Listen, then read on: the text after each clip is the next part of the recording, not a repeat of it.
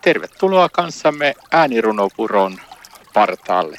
Ja mukana ovat siis täällä Tuomo Purman. Ja Ulla-Maija Mantere. Ja täällä ollaan Ulla-Maijan kanssa äänirunopuron partaalla. Ja nyt kuullaan runo Toinen presidentti Relander. Ole hyvä Ulla-Maija. Kiitos. Paul Christian Relander syntyi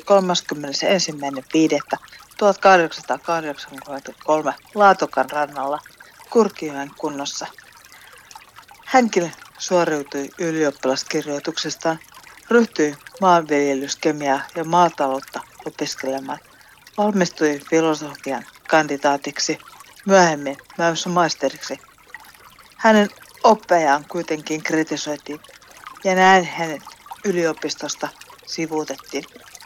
Relander siirtyi politiikkaan ja Viipurin maaherrana häntä tarvitaan. Maalaispuolella oli miehelle käyttöä, jonka kielitaidosta, esiintymiskyvystä ja korkeasta koulutuksesta oli näyttöä.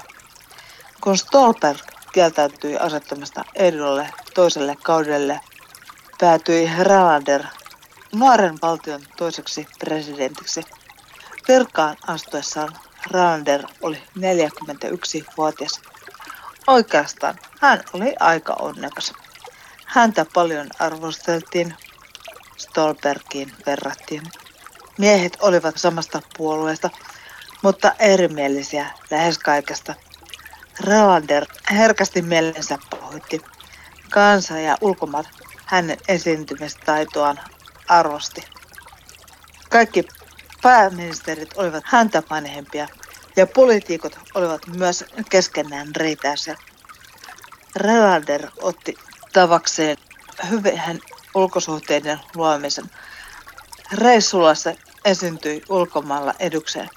Vain viisi matkaa hän matkusti ja Suomea hän edusti.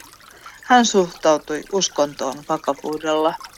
Vaikeina hetkinä suhtautui suurella hartaudella. Korkeimman opastukseen osallistui myös usein Jumalan palvelukseen. Hänen puolisonsa Segne Relander oli edustava näky puolisonsa rennolla kotimassa ja ulkomaan matkoilla. Segne käsitti roolinsa olevan vain edustaa. Politiikkaan hän ei puuttunut ollenkaan. Relanderin kuoleman jälkeen Segnellä oli taloudellisesti vaikea, koska puolisolle ei annettu eläkettä laisinkaan. Hänen lastensa ansiosta Segne sai pienen eläkkeen ja kerrotaan hänen suuresti lapsenlapsestansa iloinen. Kiitos tästä toinen presidentti Relander-runosta. Näin vietit kanssamme hetken aikaa äänirunopuron partaalla. Ja mukana olivat Tuomo Purman ja Ulla Mantere.